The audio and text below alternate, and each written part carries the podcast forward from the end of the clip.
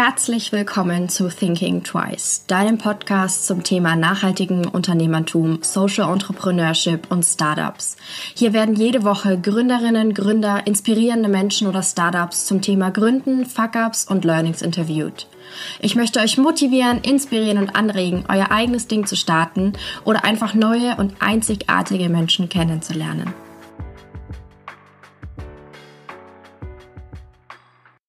New York ist eine nachhaltige Zahnpasta auf Kokosölbasis. Mit ihrer Zahnpasta möchten John und Carlo den Zahnpastamarkt revolutionieren. Sie setzen auf Transparenz und Minimalismus anstatt auf Verwirrung und Intransparenz. Doch nicht nur die Zahnpasta ist eine Neuheit. Die Zahnpasta-Verpackung besteht aus 50% Kreide. Damit setzen sie sich gegen den Plastikverbrauch und für einen bewussteren und transparenteren Konsum ein. Herzlich willkommen. Dankeschön. Willkommen in meinem Podcast in deiner Stadt. Dankeschön. Vielen lieben Dank für die Einladung. Ähm, stell dich doch mal vor, wer bist du? ähm, ich bin. Ich mache das übrigens zum ersten Mal gerade. Alles Das ist mein erster Podcast. Ich bin ein bisschen aufgeregt. Nee, musst du nicht. Ähm, nee, mein Name ist äh, Carlo Hanuschkiewicz und ich bin der Co-Founder, Produktmanager und gleichzeitig auch Designer von New York. Wow. Genau. Ganz schön viele Ja, Eigenschaften. das ist halt in einem Startup so. Ja, ne? Vor allem, wenn man in einem kleinen Team ist, dann ähm, Muss man mehrere Rollen übernehmen. Genau. Ja. Überarbeitung steht da so auf der Tagesordnung. ähm, genau, das sind so meine, meine Themengebiete. Ich bin 26, Mhm. noch 26, in fünf Tagen 27. Ähm, und habe vor, vorletztes Jahr 2017 mein Studium beendet, Mhm. mein BWL-Studium. Und dann eigentlich schon fast im Studium gegründet. Ja, Okay. Also in meiner Bachelorarbeit habe ich auch die Zahncreme, Aha. durfte ich zum Glück, äh, behandelt. Cool. Und genau, das in Kombination mit ähm, nachhaltiger Unternehmensentwicklung. Ja, also wie könnte sowas Hand in Hand gehen? Ja. Und da war es natürlich perfekt, das an so einem Voll. expliziten Beispiel an heranzuführen. Und für mich war es dann natürlich auch gut, weil ich konnte in meiner Bachelorarbeit dann nochmal das Konzept so ein bisschen ausbauen und nochmal Ja, und vielleicht auch so ein bisschen Hilfe bekommen von der Uni oder vom Prof. Ähm, Habe ich Ja, jetzt schon öfters gehört, dass ähm, die das- Unis einen da gut unterstützen können, theoretisch. können, können. Ich fand das in Amerika, fand ich das schöner. Ich habe äh, sechs Monate in San Diego studiert und äh, da hatte ich halt so ein bisschen das Gefühl, es, es geht alles wirklich mehr in Richtung Hands-on-Business. Ja, also Ja. weg von dem Theoretischen, da stand nicht so ein Professor, Doktor, Doktor vor dir, oh Gott. sondern ähm, jemand wirklich aus dem Feld, der schon einige Schlachten durchgemacht hat, Ja. einige Gründungen auch durchgemacht hat, welche die funktioniert haben, welche die nicht funktioniert haben. Und ähm, das war natürlich, also da, da stand eine Person vor dir, die konnte dir so fast jede Frage beantworten. Ja, also von denen konntest du extrem viel lernen. Den konntest du auch irgendein Konzept erzählen und die haben dir dann erstmal dich nicht runtergebuttert, aber dir Ja. erstmal so fünf Gründe genannt, warum das nicht klappen könnte, Ja. mit dem er dann nach Hause gegangen ist und sich erstmal Gedanken gemacht hat, am nächsten Tag wiedergekommen ist und gesagt hat so, stimmt, das an meinem Konzept hat gar nicht gepasst und weißt du, das ja, ist so, Das ist viel cooler. genau, das ist ähm, und der, der Kontakt dort ist auch ganz anders, Mhm. so zwischen Professoren und zwischen den Schülern. Ich finde das hier so ein bisschen anonym mit den Vorlesungen Total. und allem. Ähm, also ich will meinen Prof jetzt nicht schlecht machen, bei dem ich geschrieben habe. Der war schon sehr, sehr, sehr zuvorkommend und hilfreich in allen Sachen, aber ähm, letztendlich so eine Gründung und auch die Konzeptentwicklung und alles, das ist eine super individuelle Sache und da muss man einfach powern. Ja. Ja, also da bringt es dann auch nicht so eine Bachelorarbeit drüber zu Nee, schreiben. das da- glaube ich auch nicht. Einfach Ja. machen, glaube ich, hilft das meiste.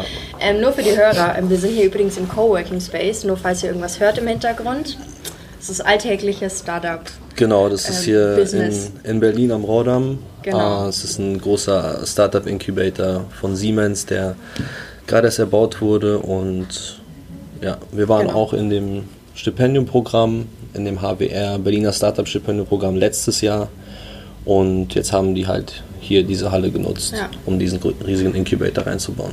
Okay, dann hast du dich jetzt vorgestellt. Was steckt denn hinter eurer Zahnpasta? New York ist die erste natürliche, vollkommen natürliche Zahncreme aus Kokosöl in einer nachhaltigen Kreidetube. ähm, in drei verschiedenen Geschmäckern und mit einem ganz klaren Transparenzansatz dahinter. Ja. Ja? Ähm, das sind so ein paar USPs, die aus verschiedenen Richtungen kommen. Aber im Endeffekt haben wir uns von Anfang an Zahncreme angeguckt.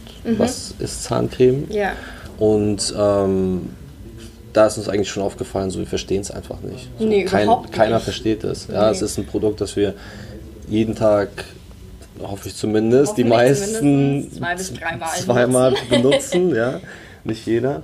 Ähm, aber es herrscht absolut kein Verständnis dafür. So. Was das macht, welche Inhaltsstoffe, Genau. Kinder, welche, wie, wie viel. Richtig, richtig. Und dann kommen irgendwelche Artikel die ganze Zeit raus, äh, Fluorid, ja, nein, Ja, und ich denke mir immer, ihr versteht, nicht. man versteht das Grundprodukt ja noch Nee, nicht mal. Wie soll man dann bewerten, ob Fluorid jetzt gut ist oder nicht? Also Gar nicht.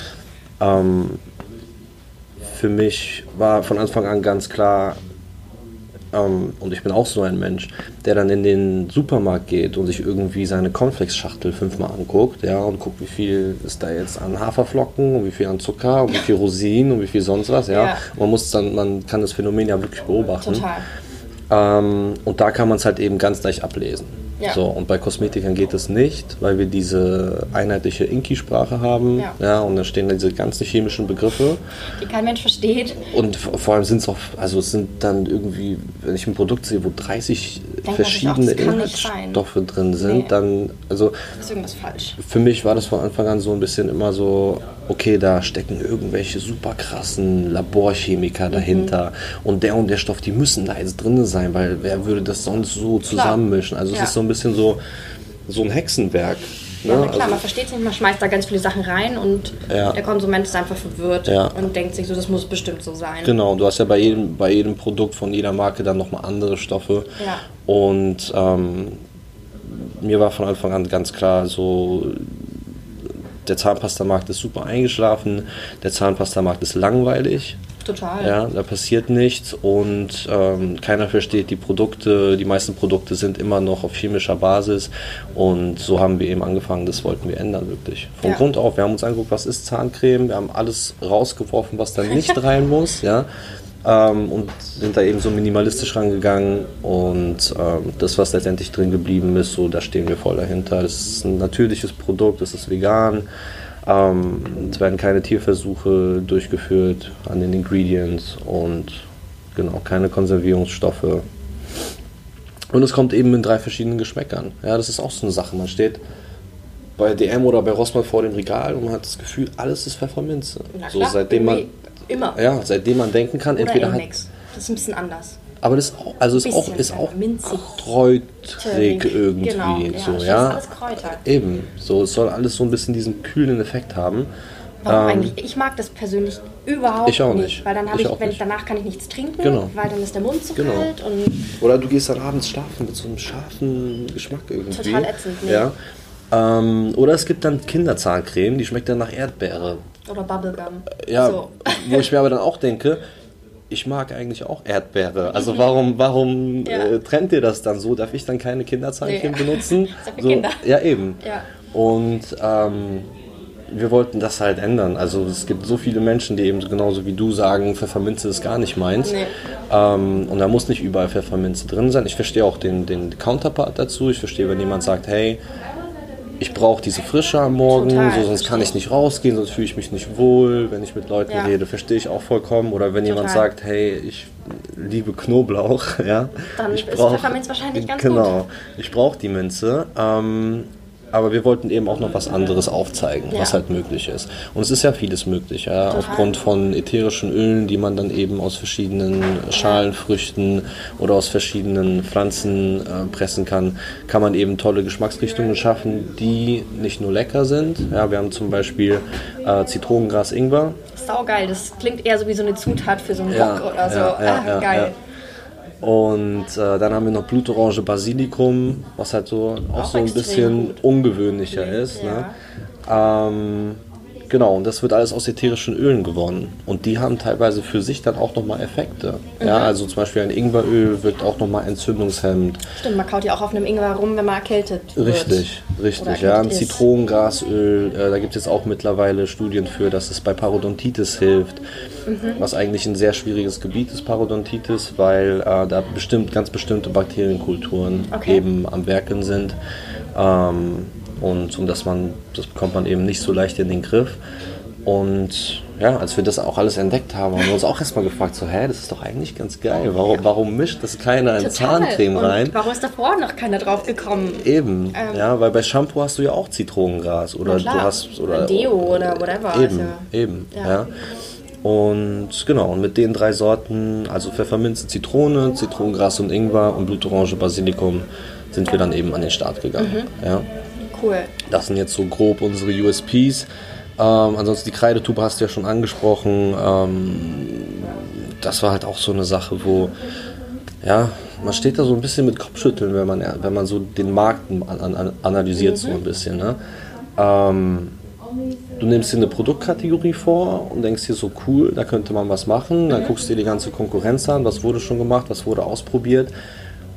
Und ich persönlich finde es eigentlich immer noch erschreckend, dass man in die Drogerie läuft und eigentlich keine Alternative hat zu den Plastikverpackungen. Nee, ja? außer jetzt immer neu, immer mehr diese Tabs. Genau, also es gibt, ja, es gibt ja einmal diese Original- unverpackt Läden. Genau. Ja, die ja. gibt es auch jetzt immer vermehrt. Klar, nicht überall. In einer Stadt wie Berlin gibt es da ein paar von. Ja. Ähm, aber das ist eben dann auch eher so in den Großstädten. Ähm, aber ansonsten hat man eigentlich nicht viele Alternativen. Also mir fällt zum Beispiel bei Shampoo jetzt. Total. Fällt mir keine Alternative ein, wo ich sagen könnte, ich kaufe mir ein Shampoo, ähm, das es keine Plastikverpackung hat. Na gut, ich, also ich persönlich nutze diese Shampoo-Bars. Ah, okay. Das sind wie Seifen. Okay. Und ist aber eine ähm, Shampoo-Alternative sozusagen. Ja, ja. Man muss sich aber auch daran gewöhnen, auch an die Handhabung. Ist vor allem, ja. glaube ich, für Leute, die jetzt ein bisschen so auf nachhaltiger, plastikfrei umstellen mhm. wollen. Ja. Umstellung ist relativ schwierig, glaube ich. Weil von der Handhabung hast du dann so einen Klotz das in der Hand und Sache. wischt es dann in genau. deine Haare. Ja. Für mich, mir war das egal. Ja. Aber ich glaube vor allem auch, wenn du auf diese Tabs zum Kauen umsteigst, das ist schwieriger, als wenn du dann erstmal so eine Tube hast, die nachhaltiger ist. Richtig, also, richtig. Also ich denke, die Umstellung ist leichter. Es ist, es ist halt ein ganz anderer dazu. Ansatz, finde ich. Total. Also du hast du möchtest, also dein Ziel ist letztendlich eine nachhaltigere Verpackung. Ja. Aber was du dann machst, ist nicht die Verpackungsart ändern oder ja, die, die Verpackungsstruktur ja, oder sonst was, sondern du änderst eigentlich das Produkt. Also das Produkt passt sich der nachhaltigen Verpackung an. Und das war nicht unser Ansatz. Wir wollten das Produkt so wie es ist beibehalten, weil Zahncreme Creme. macht ja Sinn. Ja. wir, wir alle kennen Zahncreme und nutzen sie seitdem wir klein sind. Ähm, und wir haben uns eben gedacht, wir verändern die Verpackung und machen dann nicht irgendwelche Tabletten, wo man den Leuten dann nochmal beibringen muss, hey, das musst du irgendwie zerkauen oder ja, sonst was. Also, es schäumt nicht und hey, es ist trotzdem genau, wirksam. Genau, ich, ich bin nicht dagegen, wenn jemand sagt, hey, ich habe mich voll daran gewöhnt, ich finde es eine super Sache, dann ist es doch mega mhm. cool. Ähm, meine Meinung ist einfach nur die, um die große Masse zu erreichen. und das ist dann, das ist dann auch die kritische ja. Masse, die dann auch wirklich irgendetwas in Richtung nachhaltigere Entwicklung dann auch wirklich bewegt. Ja, ja also mir bringt es nichts, wenn 10.000 Leute in Deutschland die, meine Zahncreme benutzen, weil dann sparen wir nicht genügend Plastik ein, als dass es irgendwie weißt mhm. eine ja. nachhaltige Wirkung auf die Umwelt hat. Und ähm, genau, deshalb sind wir eben diesen Ansatz gefahren und haben die wirklich von Anfang an einen ähm, Tubenproduzenten gesucht, ähm, der nachhaltige Verpackung macht und den dann auch gefunden. Mhm äh, sehr froh darüber. Und die haben eben einen Tubenschlauch, also der reine Tubenkörper, mhm. nicht unten der Deckel und die Öffnung.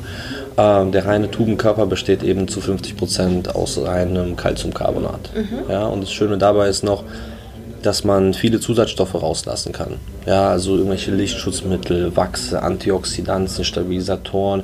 Wenn man sich erstmal damit oh, befasst, oh, dann gruselig. Dann, na, es fällt einem wirklich auf, wie viel da drin sein kann ja. Und wenn man sich dann noch anguckt, wie viele Hersteller es auf dem Markt gibt und ja. alle machen es irgendwie ein bisschen anders, ja. dann Wird einem eher ein bisschen schlecht, wenn man, Dann kommt denkt, man man- schmiert sich das in den Mund. Naja, dann kommt man so ein bisschen ins Schwitzen, wenn man so an den, daran denkt, was passiert denn mit dieser Verpackung, wenn ich sie dann wegwerfe, wenn ich sie Ja, das sowieso. benutzt habe. Das Ne? hört aber bei ganz vielen Konsumenten, glaube ich, auf. Wenn du es wegschmeißt, dann ist es weg. Aus Ja. den Augen, aus dem Sinn. Ja. Und dann wird sich damit nicht mehr beschäftigt, Ja. was mit der Tube passiert. Weil ich denke mir das ganz oft, man hat ja ganz viele Tuben. Also man braucht ja viel Zahnpasta tendenziell, vor allem wenn man jetzt eine Familie hat. Was dann damit passiert. Ja, und das ist ja auch das Problem an dieser ganzen Recycelbarkeit. Ja? Ja. Dass sich viele auf die Fahne schreiben, unsere Verpackung ist zu 100% recycelbar. Ja, Das da ist schön. ist schön, aber ich denke mir auch mal, mit welchem Aufwand. Und, Und wa was wie? passiert damit? Also, also wir sind ja dann sozusagen als, als Kunden äh, oder als Konsumenten befriedigt, okay, ich habe hier etwas, Grünes. äh, ja genau, etwas, etwas, etwas halb Gutes wenigstens getan, dann zumindest nicht was Schlechtes, Mhm. weil die ist ja zu 100% recycelbar. Dann werfe ich die weg und interessiere mich dann nicht dafür. Wird die recycelt? Und wie? Und welch, Genau, wie viel wird- Energie muss da richtig. reingesteckt werden, dass es recycelt wird Richtig. im Gegensatz zu einer Neuproduktion oder einer Andersproduktion? Richtig. Und wird daraus, wird aus so einer Tube, wird da eine neue Tube draus oder wird da eine Parkbank draus? Oder wird da ein Staubkorn, weil es zu aufwendig Ja, ist? oder das wird verbrannt zur. Energie, zur Energiegewinnung. Ja. Ja. Und ähm, genau, das ist, so, das ist so ein bisschen das Problem in dem Verständnis ähm, und in dem, was, was auch viele, viele Companies dann kommunizieren. Ja. Ja, so. Und deshalb habt ihr euch jetzt dafür Thema. entschieden, Kreide mit reinzumachen. Genau, Kreide, Kreide, ist, Kreide ist ein super cooler Stoff. Ähm, Hört sich Kreide, sau weird an, muss ich gestehen. So Ja. ein bisschen wie, ich denke an Schule gleich, Ja, an die Tafelkreide. ja, und ja, das ja. kommt im Kopf nicht mit. Nee, so erklären wir das dann auch. Wenn wir irgendwo auf? Messen stehen und sagen so, das ist eine Kreidetube, dann sind sie erstmal so, hä, wie Kreidetube? Ich so, naja, die wirklich aus der Schule, die Kreide. Und man glaubt es kaum, aber ähm, Kreide ist ein sehr sauberer Stoff. Das, Mhm. ist, das ist wirklich die erste Sache. Ähm, also so wie er, rein wie er chemisch gebaut ist. Ähm, circa 4% der Erdkruste bestehen aus Kreide. Krass. Ja, also die Vorkommen sind einfach wirklich riesig. Ähm, das ist ein ganz, ganz großer Vorteil. Ähm, und letztendlich danach im Recyclingprozess oder im, im Trennungsprozess ähm, hat es auch Vorteile, weil es schwer ist. Es gibt, also es gibt zwei Wege, die die Kreidetube letztendlich gehen kann. Einmal ist die, ähm, das eine ist die Verbrennung zur, Ja. Zur Energiegewinnung und äh, es wird heutzutage leider immer öfter gemacht, vor allem jetzt, wo die Chinesen unser Plastik nicht mehr kaufen. Ja. Ja, äh, da wissen wir auch nicht mehr, was wir mit dem ganzen Müll machen sollen. Da verbrennen wir es eben für die Energiegewinnung. Ähm, und wenn die Kreidetube verbrannt wird, dann steht, entsteht aus dem Kreideteil entsteht gebrannter Kalk. Also da emittiert kein Gas. Wenn du Kreide verbrennst, entsteht nur gebrannter Kalk. Damit haben früher die alten Römer ihre Wände verputzt. Also Ja, das ist super. so, Perfekt. weißt du, das Ja. könntest du auch wie, genauso wieder in die Natur werfen. Das ist so, als würdest du einen Stein wieder in die Natur werfen. Ja? So in der Art. Und ähm, wenn der Plastikanteil, das ist äh, reines Polyethylen, verbrannt wird, entsteht Kohlenstoff und Wasserstoff. Ja? Und das kannst du meistens filtern. Ja? Vor allem in modernen Sortiermaschinen, äh, Sortieranlagen kannst du das eben filtern. Aber du hast eben nicht diese große Flut an Zusatzstoffen, die Ja. dann problematisch ist. Weil, wie ich schon vorhin sagte, wenn du ganz viele Hersteller hast mit ganz vielen verschiedenen Zusatzstoffen in verschiedenen Verhältnissen, wenn du das alles in einen Topf wirfst und verbrennst, da kannst du nichts mehr filtern. Wie sollst du denn diese, diese Filteranlage einstellen? Das weißt du ja gar nicht Nee, mehr. natürlich. Ähm, genau, und das ist der eine Weg, eben die Tube zu verbrennen. Und da hält sich eben auch der, der, der negative Impact, sage ich mal, auf die Umwelt dann relativ gering im Vergleich zu normalen Tuben. Ähm, der zweite Weg ist aber spannender.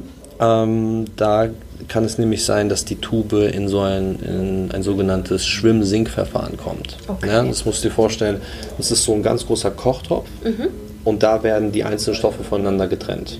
Ja?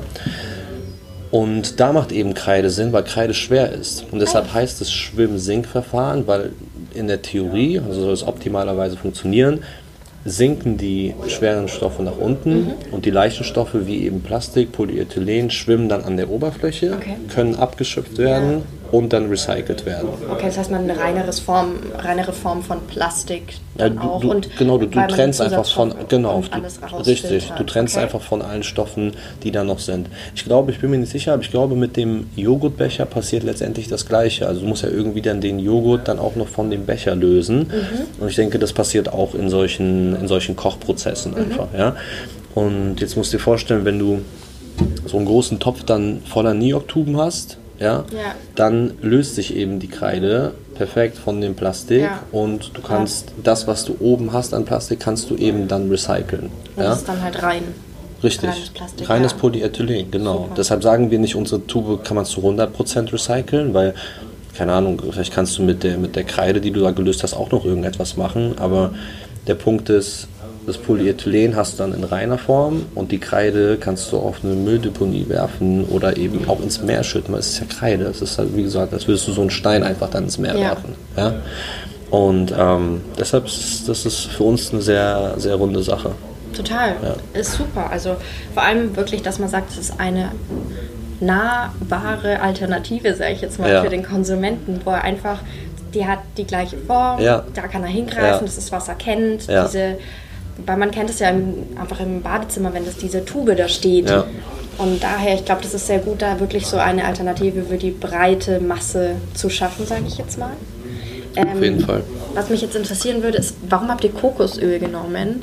Im Moment ist ja dieser Trend von diesem ganzen Oil, Pouring, Pulling, Pulling, ja genau. whatever. Da kommt die Idee auch Da ursprünglich kommt die Idee her, weil genau. das ist ja total groß zurzeit. Ja. Ich habe es noch nie probiert. Ich könnte aber auch nicht 20 Minuten mit dem Mund zu ähm, durch die Gegend es ist laufen. doch sehr anstrengend. Also, ja, jeder, der es schon mal, jeder, der es schon mal probiert hat, ähm, ich kenne ein paar Leute, die ziehen das wirklich durch, aber die sind in der Minderheit. Also Ja. jemand, der das probiert hat, der weiß ganz genau, A, habe ich morgens dann gar nicht die Zeit. um Überhaupt das nicht so- oder nichts zu sagen. Genau. Ja. Gar Also mindestens 10 Minuten sollte man es dann doch machen. Mhm. Und ähm, ich kenne, wie gesagt, wenige, die das wirklich durchgehalten haben. Mhm. Und ähm, das war auch so der, der Ursprung der Idee tatsächlich, weil wir gemerkt haben, okay, der Oil-Pulling-Trend ist groß. Mhm. Im nächsten Schritt haben wir uns gefragt, was steckt denn wissenschaftlich dahinter? Ja, ja. Weil nur weil es so ein paar Beauty-Blogger mal machen. Total, man sieht es einfach nur und denkt sich, oh, könnte ich auch mal ausprobieren. Ja, aber, äh, aber das heißt ja nicht, dass es, dass es wirklich Nee, wirkt überhaupt oder dass es wissenschaftlich irgendwie bewiesen ist oder so. Es gab ja schon, schon immer irgendwelche blöden Trends, die sich dann erst im Nachhinein Ja. als, als total falsch ähm, rausgestellt haben. Und dann haben wir so ein bisschen die wissenschaftliche Seite begutachtet und da gibt es tatsächlich dann Studien wirklich an Patienten, die äh, Zahnstein haben oder die Zahnfleischerkrankungen haben, also Entzündungen Mhm. Ja. und bei denen sich dann zeigt, okay, Kokosöl von allen Ölen, die man eben im Oilpulling verwenden kann, Ja. weil früher haben das ja im, im, vor allem im, im indischen Bereich hat man das ja mit allem Möglichen gemacht. Das Ja. war ja sozusagen der Ersatz fürs Zähneputzen, so ein bisschen. Ne? Also man kann auch irgendwie ein Olivenöl nehmen oder sonst ein Öl. Ähm, aber Kokosöl ist eben am effektivsten. Und der Grund dafür ist, dass Kokosöl zu 50% aus Laurinsäure besteht. Ja, und diese Laurinsäure wirkt eben antibakteriell, also vor allem auf die Kariesbakterien und dann auch noch entzündungshemmend. Ja. eigentlich perfekt, genau das, was man von der Zahnpasta möchte. Genau, genau, ja. Also es kommt natürlich immer drauf an, wie gesagt, äh, wenn jemand nochmal ganz spezielle Probleme im Mundraum hat, weil da gibt es alles Mögliche, da gibt Ja. es Stoffwechselprobleme, ähm, du hast so viele Bakterienkulturen in deinem Mundraum, ähm, das, ist immer, das sind immer wirklich ganz spezielle Fälle, dann muss man natürlich gucken, mit welcher Behandlungsmethode man daran geht, ähm, aber Kokosöl, genau, hat eben diese Wirkung auf den Mundraum und es ist auch bewiesen. Ja. Und äh, wir sehen auch einfach, also nicht nur jetzt von der von der Trendseite, sondern wir sprechen ja auch jetzt vermehrt mit äh, Zahnärzten und Praxen und allem. Ja. Und es ist so krass. Wir bekommen so krass gutes Feedback. Voll cool. Ja, also wirklich, wo uns, äh, wir waren letztes, ähm, letztes Jahr war das? Ja, letztes Jahr. Ja, äh, auf den Prophylaxe-Tagen hier in Berlin. Ich glaube, Ende letzten Jahres war das. Und haben da auch ganz viele Zahnärzte und Prophylaxe-Helfer kennengelernt. Und jetzt haben wir einfach so eine Sammlung an Praxen, die uns halt empfehlen. Cool. Ähm, weil die einfach sagen, hey, das war alles so eingeschlafen. So, es ist, ich, wir finden es richtig, richtig gut, was ihr macht. Ja. ja es, ist eine, es ist eine Veränderung, es ist ein Alternativprodukt und Total. Das erste Mal kann ich meinen Patienten beantworten, ja, es gibt eine Alternative zu dem ganz normalen, zu den normalen Fluorid, chemischen Fluorid-Zahnpasten. Und darüber freuen wir uns halt. Also ich hätte von Anfang an mit deutlich mehr Gegenwind gerechnet, als den, den wir jetzt bekommen Ja, tatsächlich. vor allem äh, von so professionellen Ärzten oder Ja. Zahnärzten Ja, hätte ich jetzt Fall. auch eher so eine sehr große Skepsis, vor allem Fall. gegenüber einem so einem Startup, bla bla bla. Das ist halt so der Löwenkäfig. Ne? Ja. man, wir haben uns gedacht, wenn wir das überleben, wenn Ja. wir diese Prophylaxe-Tage äh, erfolgreich überleben, dann, dann steht dem nichts mehr im Wege. Ja. das Schlimmste, was uns natürlich passieren könnte, ist, dass es einen riesen Aufschrei gibt.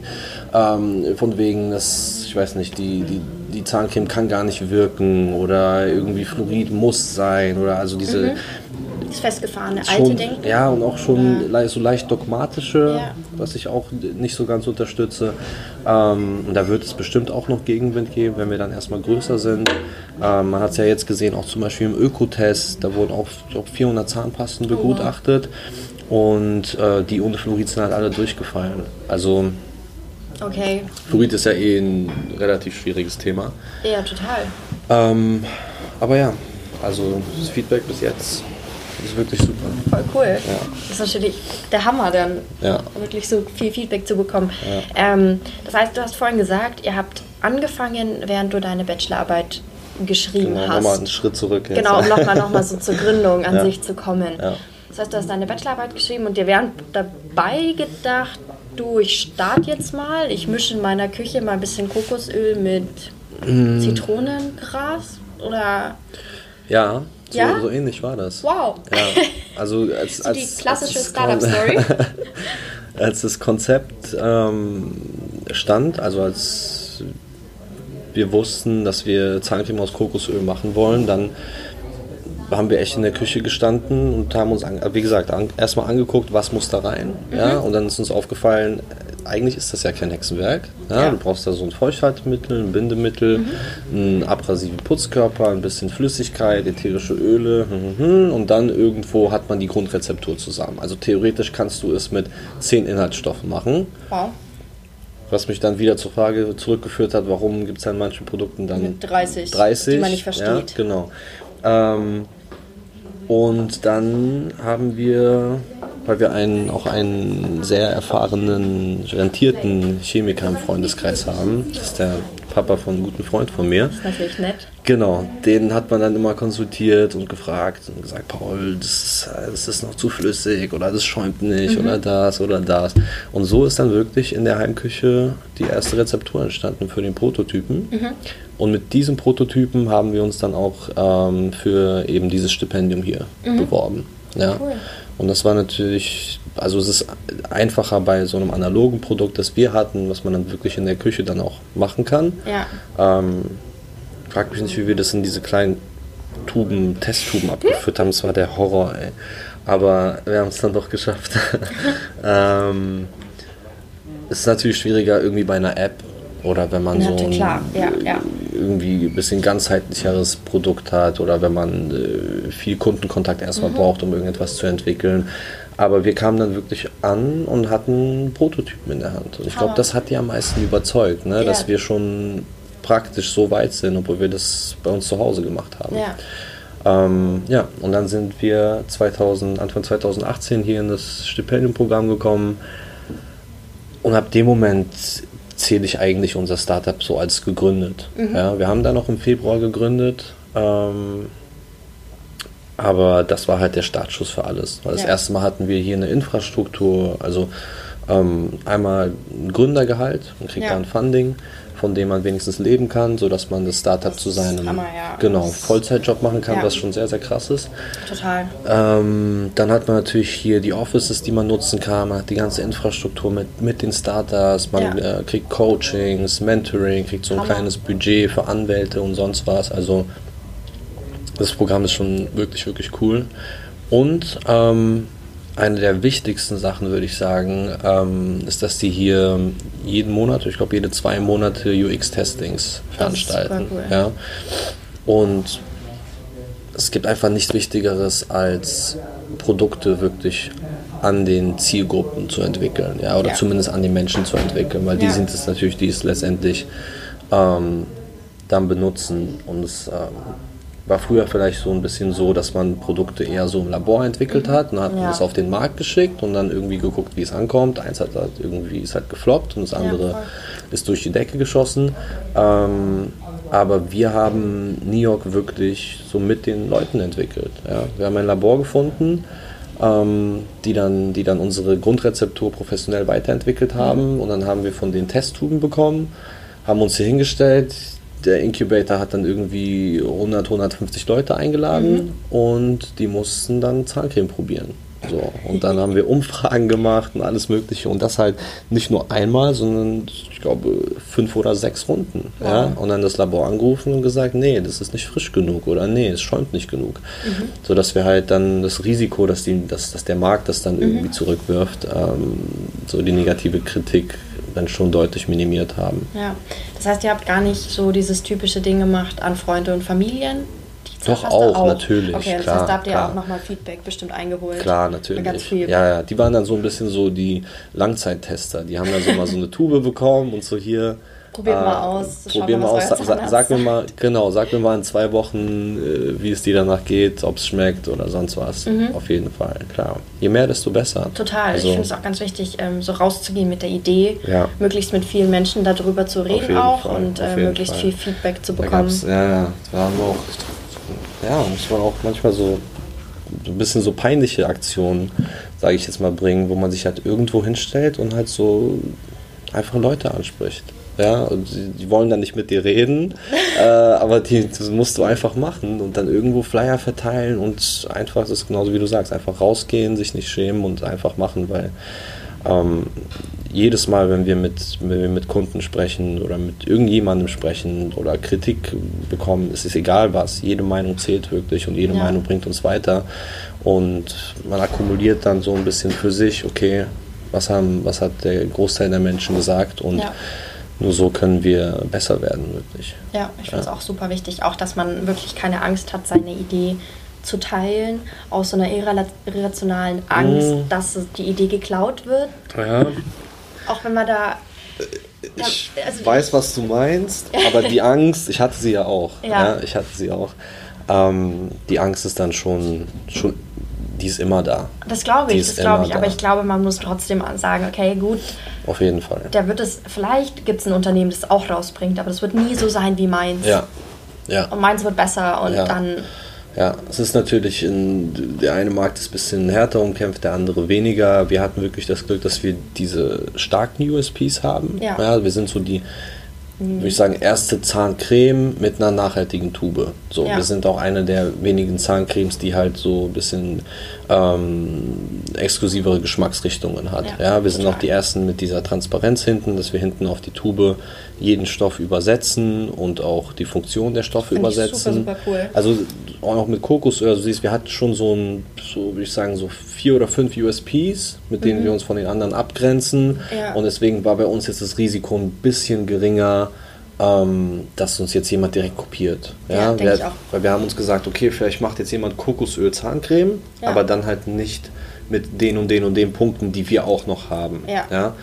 Ähm, wenn man jetzt eine App macht und man macht nur eine Sache wirklich anders als die Konkurrenz und, und, und sieht darin Potenzial, dann hätte ich natürlich auch dann deutlich mehr Angst, dass ja. das irgendwie durchsickert und das jemand mitbekommt. Ja. Ähm, aber prinzipiell hast du recht. Also ich kenne auch ganz viele Startups, die haben jetzt noch Angst, so mit, auch selbst mit, mit irgendwelchen Investoren oder sonst was zu sprechen, wow. weil die, naja, weil die dann sagen, ja, aber der Investor, der hat ja auch in der und der Company äh, so sein, sein, seine Finger drin oh, wow. und hat da und da investiert und der kennt die ja auch alle und das sind ja eigentlich so ein bisschen Konkurrenten und und, und, und aber, und oh, wow. es ist so, äh, ja, okay. Ja musst du musst ja nicht mit denen reden, aber vielleicht wäre es ganz gut. Wenn du weg bist in einem Jahr, ja. wenn es dein Startup nicht mehr gibt, dann weißt du, lieber auf die Straße bringen und mit ganz vielen Menschen reden, als sich irgendwie in seinem Kämmerchen vergraben und äh, denken, dass man die revolutionäre, revolutionäre Idee hat, weil in seinem Kämmerchen. Ja, genau, Alleine. genau, genau, richtig. Weil da bringt es ja keinem da was. Da bringt es bestimmt ganz vielen ja, Menschen was. Ja. Ähm, eure Vision ist es eigentlich auch wirklich, Marktführer zu werden, sage ich jetzt mal, oder?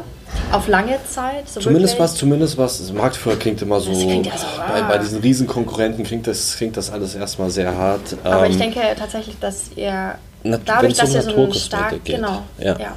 Also wenn es um naturkosmetische ja. Zahncreme geht, dann wollen wir auf jeden Fall so unter den Top 3 sein. Mhm. Ähm, und da sehen wir halt auch das meiste Potenzial. Ja. ja? Also der, der, Trend geht ja immer weiter zur Naturkosmetik. Ähm, und sich jetzt, also den großen Playern jetzt anzulegen, ist es halt auch eine andere Preisstruktur, die man mhm, dann am total, Ende des Tages ja. hat und dann dementsprechend auch eine andere Zielgruppe. Ähm, unsere Zahncreme startet jetzt für 4,99. Ja. ja. Also es ist keine Low oder, Budget. Oder, oder, sagen wir es so, also wenn ich, wenn mich jemand auf einer Messe zum Beispiel anspricht, ja, mhm. und ich fange an zu pitchen, dann denken die Menschen immer, okay, es, die kostet jetzt 10 Euro, die Zahncreme. Also so viel, ja, so viel wie der Krass. Typ jetzt gerade erzählt hat und das noch und nachher und das kostet das ist auf jeden Fall so mindestens 7 Euro, sagen mhm. die meisten. Wirklich. Wow. Wir lassen die ja manchmal mhm. auch raten, mhm. weil es halt witzig ja. ist. So, was würdest du dafür ausgeben? Und ähm, meistens liegt das schon über 7 Euro, mhm. wo ich dann auch wieder zu der Thematik zurückkomme. Was bringt es mir mit meinem nachhaltigen Ansatz und mit meiner nachhaltigen Vision ein Luxusprodukt rauszubringen, was sich dann kaum einer leisten kann, ja, weißt total. du, wo der Impact dann dementsprechend klein ist. Ähm, wir haben schon geguckt, dass wir so ein bisschen so einen Mittelweg finden. Mhm. Natürlich für 4,99 ähm, ist, das, ist das kein Produkt, was, was jetzt jeder Autonormalverbraucher einfach so im Supermarkt ja, mitnimmt. Ja. Ähm, aber es liegt eigentlich in einem gesunden Feld, wenn man sich dann die und wenn man sich damit Zahncremes anguckt. Ja, genau. Ja. Und wenn man sich damit auch beschäftigt und genau, ähm, irgendwie so ein Bewusstsein entwickelt ja. für dieses Nachhaltigkeit oder hochwertige Produkte und auch so ein bisschen ihr gebt ja auch wirklich den Konsumenten so ein bisschen auch so wieder die Macht zu reflektieren ja. zurück, durch dadurch, dass ihr transparent seid, dass ihr eure Inhaltsstoffe aufschlüsselt. Da kann dann ja jeder überlegen, will ich das, was ich nicht verstehe, oder möchte ich das, was ich verstehe? Genau. Und ja. dann bin ich da auch bereit, mehr Geld dafür auszugeben, ja. weil ich sage, okay, die machen jetzt, die treiben jetzt keinen Schabernack mit ja, uns so ja, oder die verkaufen uns nicht für dumm. Ja, nee, das ist ein ganz, ganz wichtiger Punkt. Ähm, einerseits das, wenn du es verstehen möchtest, dann kannst du es das erste Mal mhm. verstehen. Ja, das ähm, erste Mal vor allem tatsächlich. Ja, das, das, das ist ein großer Punkt. Ähm, gleichzeitig merken wir, wir regen die Menschen auch zum Denken einfach an. Ja, ja? also dieses, ja. dieses Bewusstseinsschaffende. Das finde ich super wichtig. De deshalb, deshalb sage ich, ich nenne da immer dieses ähm, Beispiel Fluorid, ja, ähm, weil es halt so ein, wirklich ein riesiges Thema ja, ist. Ja? Ähm, Ganz wichtig, wir sind kein Fluorid-Gegner, absolut nicht. Ähm, Fluorid wirkt auch. Dafür gibt es zig Studien, die das belegen. Ähm, aber eben mein Problem ist, was macht Fluorid? Und das kann mir dann kaum einer beantworten. Jeder sagt immer nur, naja, mein Zahnarzt hat das gesagt und im Spiegel steht ja auch. Und, äh, genau. In meiner Zahnpasta ist es drin. Genau. Das ist halt gut. Genau, und es muss da drin sein. Ja, ja, wegen irgendwas wegen Karies.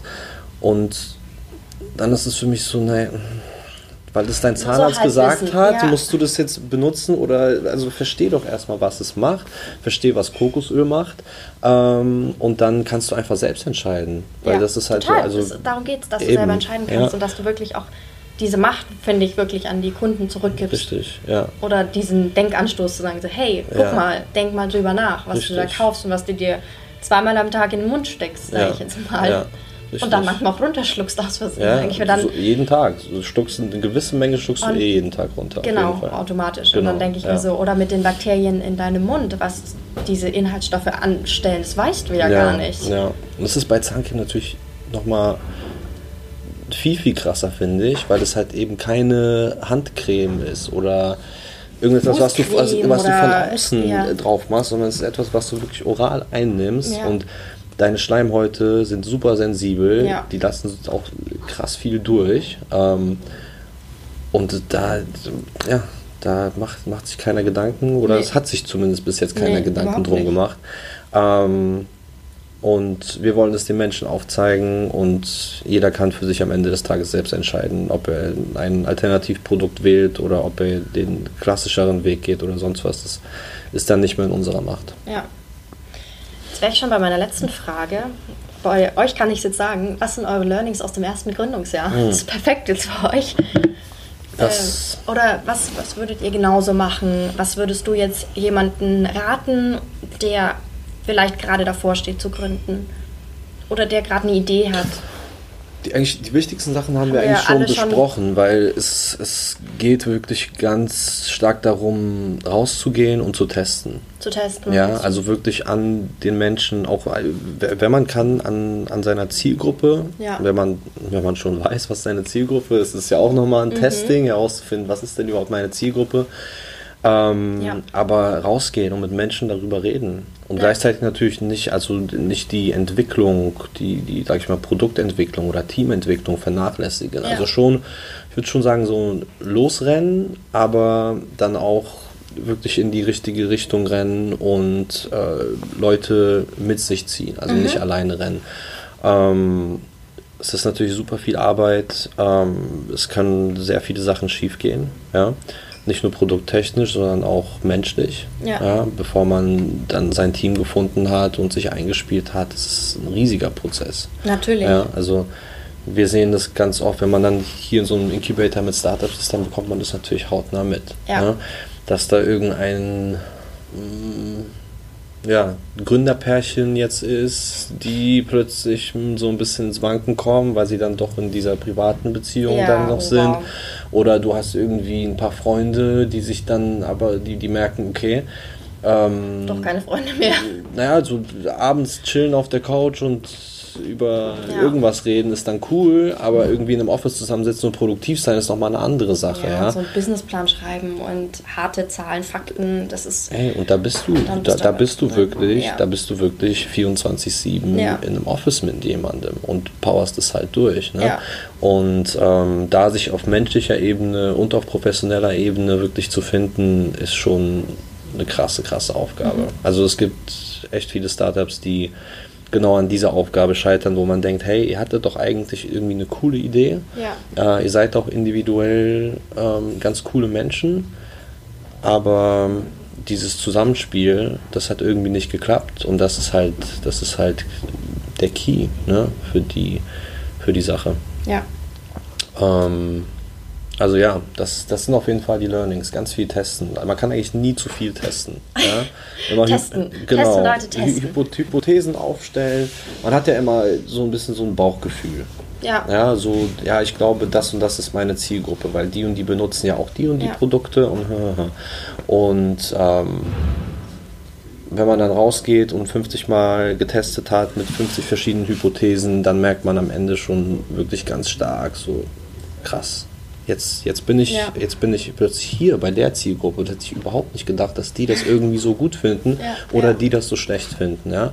Ähm, das ist die eine Sache. Die zweite Sache ist, wie gesagt, Teamfindung, ähm, dass man sich von vornherein bewusst macht, okay, mit den Menschen werde ich jetzt sehr, sehr viel Zeit verbringen, wahrscheinlich ja. über die nächsten Jahre meines ja. Lebens. Ja. Und bei denen sollte ich mir dann, dann doch sicher, sicher sein oder, oder mich von den Menschen trennen, weil es ist besser, wenn man sich früher trennt, weil wenn man dann erstmal involviert ist, vor allem wenn dann auch noch Geld dazu kommt, dann wird es natürlich besonders schwierig, weil jeder denkt, okay, ich habe jetzt hier gearbeitet, ich habe meinen Anspruch auf die Sache.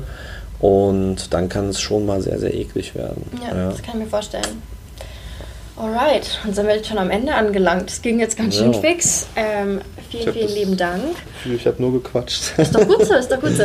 Ähm, wo können dich und meine Hörer, unsere Hörer ähm, am besten finden oder euch? Ähm, ich werde euren Instagram-Account ganz sicher mal unten verlinken. Ja. Da ist ja auch euer Online-Shop drin. Genau. Und äh, wir sind tatsächlich auf dem Weg gerade in den Biofachhandel. Cool. Ja, ähm, wir können noch nicht ganz genau jetzt heute Anfang April versprechen, wo es genau sein wird, ähm, weil wir gerade in den Verhandlungen sind. Mhm. Ja, also es sind jetzt so ein paar Sachen zustande gekommen, die sehr, sehr positiv sind. Und wir schätzen mal, dass wir auch wirklich großflächig dann die Bioläden in Deutschland beliefern können. Cool. Das ist so der erste Step für uns. Ähm, ansonsten ja, über niok.de, über unseren Online-Shop, mhm. äh, immer in Dreierpaketen, weil einzelne Tuben versch verschicken wir, genau, verschicken wir schon aus nachhaltigen Gründen nicht. Nee. Ähm, aber ja. Cool. Und ansonsten über LinkedIn, wenn jemand noch eine persönliche Frage hat oder so. Werde ich alles unten in cool. den Show Notes ja, verlinken. Sehr gerne. Dann vielen, vielen lieben Dank für deine Zeit. Ja, Dankeschön. Ich hoffe, dir hat diese Folge gefallen. Wenn ja, erzähle es gerne weiter an andere wundervolle Menschen, Freunde, Familie und lass es sie wissen. Du kannst mich auch sehr gerne bewerten und dann freue ich mich aufs nächste Mal.